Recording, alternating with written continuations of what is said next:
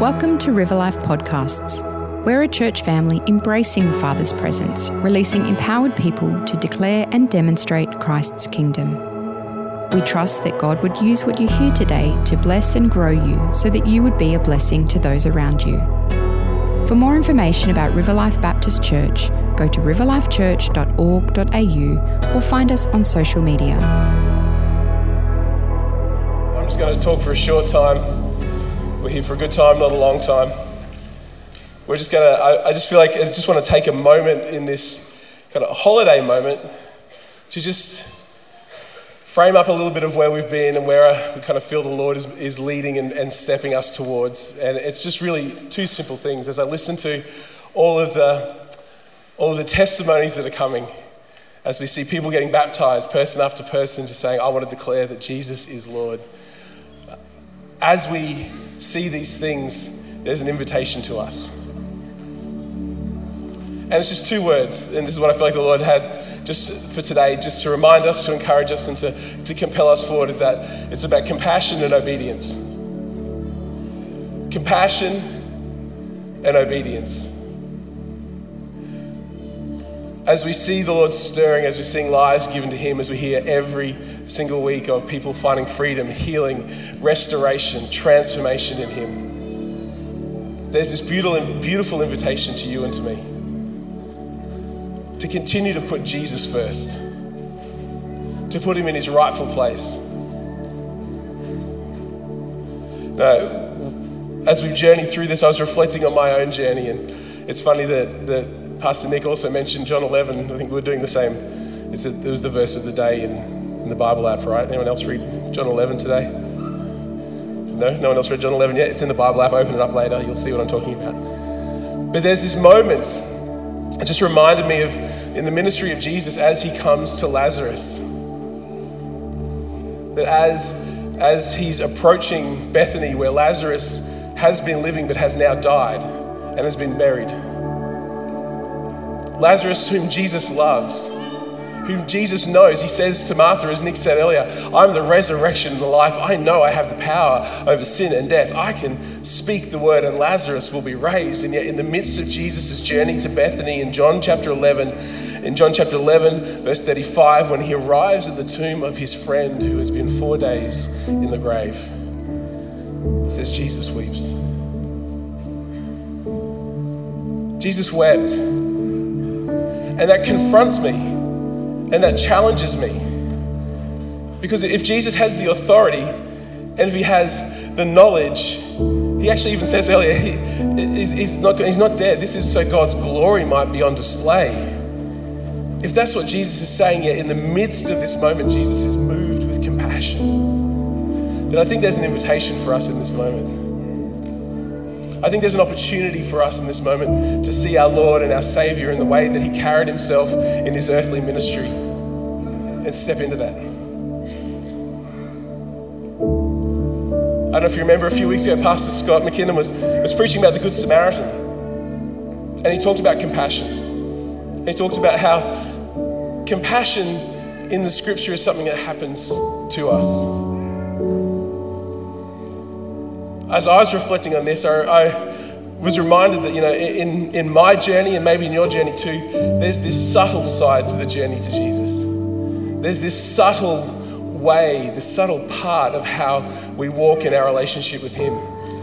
And for, for many of us, for a lot of us, and it's my heart, my prayer that we encounter the power of God and the overwhelming love of God. But there's this subtle, simple journey of obedience and compassion. It's like the other railway track. There's His power and His love, but then there's this beautiful work that He does in our hearts. And I felt this morning, today particularly, that the Lord wanted to challenge us. What does it look like to have a soft heart to Him again? What does it look like to let the heart of our Heavenly Father touch our heart? I want to read you just a couple of quick scriptures if you've got a Bible there, you can turn to Jeremiah 31 if you like, but I can read it to you. It says this really simply Jeremiah 31, verse 33. You might know it pretty well, it's a familiar verse. In the midst of Jeremiah's discussion about the Lord's restoration of his people and about the new covenant, the new invitation to God's people to know him, he says this This is the covenant I will make with you, with the house of Israel after those days, declares the Lord. I will put my law within them, and I will write it on their hearts and I will be their God and they will be my people. See, this thing that we're invited into is heart. It's a heart thing that we have. Ezekiel 36 is the other one I want to read to you. Ezekiel 36, verse 26 and 27. And it's similar again in Ezekiel speaking to the people who are hard of heart, who, are, who have been wrestling with the promises of God. And he says this beautiful thing, and as I read it, I just it does start to do something in me. And my prayer is the same thing happens to you. It says, "I will give you a new heart," says the Lord, and a new spirit I will put within you. I will remove the heart of stone from your flesh and give you a heart of flesh, and I will put my spirit within you and cause you to walk in my statutes and be careful to obey my commands. I'll give you a new heart I'll put a new spirit within you, His heart that touches our heart.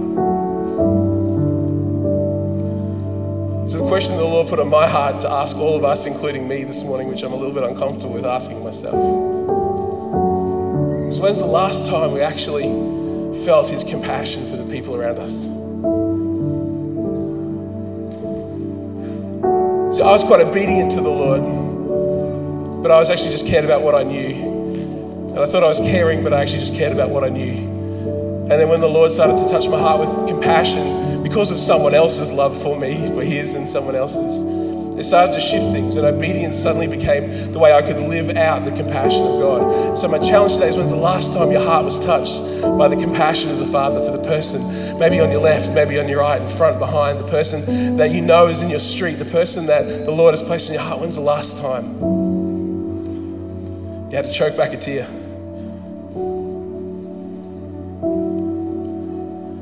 His promise to us wasn't, I'm going to put in you a hard heart, a stoic heart. I'm going to put in you a tough heart that will get you through the rough times. I'll put in you a soft heart, a heart of flesh that feels the heart of the Father.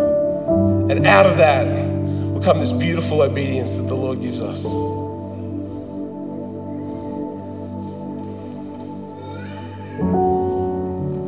I don't think the Lord desires for us to have dry hearts soft and compassionate hearts. And I want us to pray into this in a moment. I think there's two things out of compassion and obedience that the Lord has put in my heart for us to do as a, as a family today. So if the Lord is touching your heart with compassion now, great, you're going to get to pray for someone soon. But what would it feel like to feel His compassion again? As we've heard the testimonies of the last few weeks, people, I think, because of the prompting of the Holy Spirit, driving to church going, What would happen if God touched my life today? What would it look like? What would happen if I stepped out of my comfort zone and God touched my life today? And I believe the kingdom advances on the humble obedience of those who are responding to the compassion of God. That we don't see almost 50 people decide to stand up and go, Jesus is Lord, and I'll go through the waters of baptism because they've got a hard heart or a confident heart, but there's a soft heart for the Lord. So that's my question. And out of that comes the obedience of walking it out, of responding to Him. Compassion and obedience.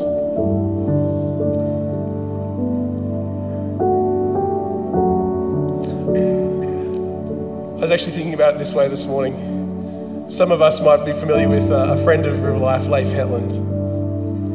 And he tells that obedience looks like walking with the dove in mind. Do you know that? The, the dove, the Holy Spirit, like he's walk, sitting on your shoulder. I, I had a, a revelation of how this applies directly to my life. And some days I forget my travel mug. And I don't finish my coffee before I leave the house. And so I have to get a normal mug, which doesn't have a lid. And so when I have that in the car, it's a very easy thing to spill that. Yet the coffee brings life to me. And so with no lid on the cup, I have to drive with my coffee in mind. And I feel it's like walking with the dove on your shoulder in mind. We have to drive with our coffee in mind. We have to be aware in obedience that the Lord's doing something beautiful and we have to pay attention to what He's doing. He invites us to walk it out. And the beauty of this is the compassion feeds the obedience. I've been reading through lots of John's writing, and in John 13, he says, This is the new commandment love each other as I have loved you. The world will know what I'm like. In 1 John, he's saying, There's an old commandment and it's a new commandment. It's the same commandment love each other. This is what it looks like to obey me. Love one another. Obedience expresses compassion so that the family is strengthened and grown and God is glorified. So, the first response today, I want to pray for us that God would move our hearts with compassion that God would touch us afresh with his compassion. So I'm just going to ask you to bow your heads. If you're at home watching, watching this later, just close your eyes, and put aside the distractions.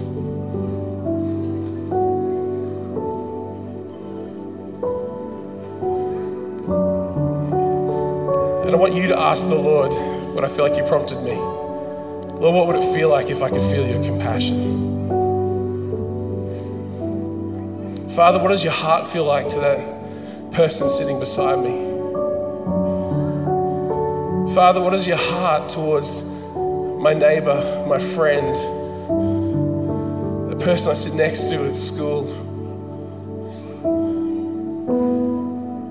Father God, you, how much do you love them? What does your love look like? And God, would you touch my heart with that?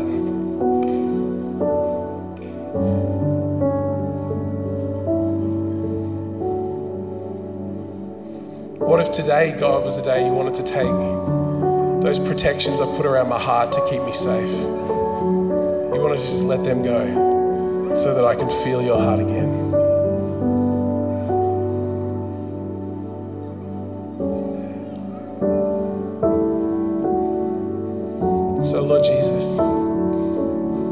By your Holy Spirit over every person, every heart in this room, and hearing my voice right now.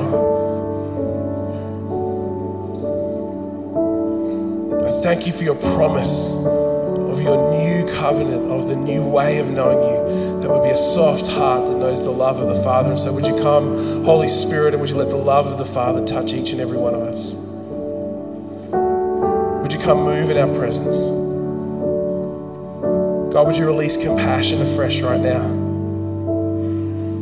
Let I know that there are people right now that you've appointed this moment who've run out of their strength, who've run out of their ability to cope, who are not sure what it looks like and who are afraid of disappointment. And I believe, Lord, you're saying, trust me and I'll let you feel my heart. I'll let you know my love. So would you come, Holy Spirit, afresh, move in this room and touch the hearts Touch the lives of your sons and daughters, of those that you've called your own. That we be a people marked by your compassion. Thank you, Jesus. Thank you, Lord.